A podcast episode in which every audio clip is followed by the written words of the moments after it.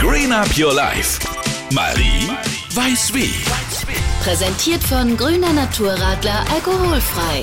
Achtet ihr auf Silikone in euren Hautpflegeprodukten? Silikone sind synthetische Polymere, die künstlich im Labor hergestellt werden. Sie haben den Vorteil, dass sie reaktionsträge sind und das heißt, die Wahrscheinlichkeit, dass eure Haut mit Irritationen darauf reagiert, ist ziemlich gering.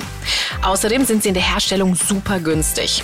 Silikone sind deswegen echte Allrounder in Kosmetikprodukten und glätten zum Beispiel Haare oder sorgen dafür, dass sich Cremes gut verteilen lassen. Auch der Hafteffekt von lang anhaltenden Lippenstiften wird beispielsweise mit Hilfe von Silikonöl erreicht. Und hier kommen die Nachteile. Silikone sind im Prinzip Kunststoffe und haben keine pflegende Wirkung.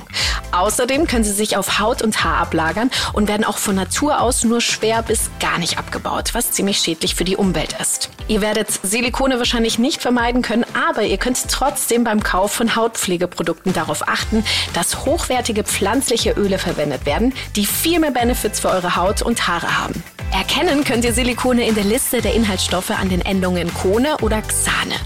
Zum Beispiel Dimethikone. Das wird besonders häufig verwendet. Für noch mehr Themen rund um Nachhaltigkeit schaut gerne auf unsere Seite vorbei. Green Up Your Life. Marie weiß wie. Präsentiert von Grüner Naturradler alkoholfrei. Schmeckt wie ein Naturradler, nur alkoholfrei. Macht dir die Welt ein bisschen grüner.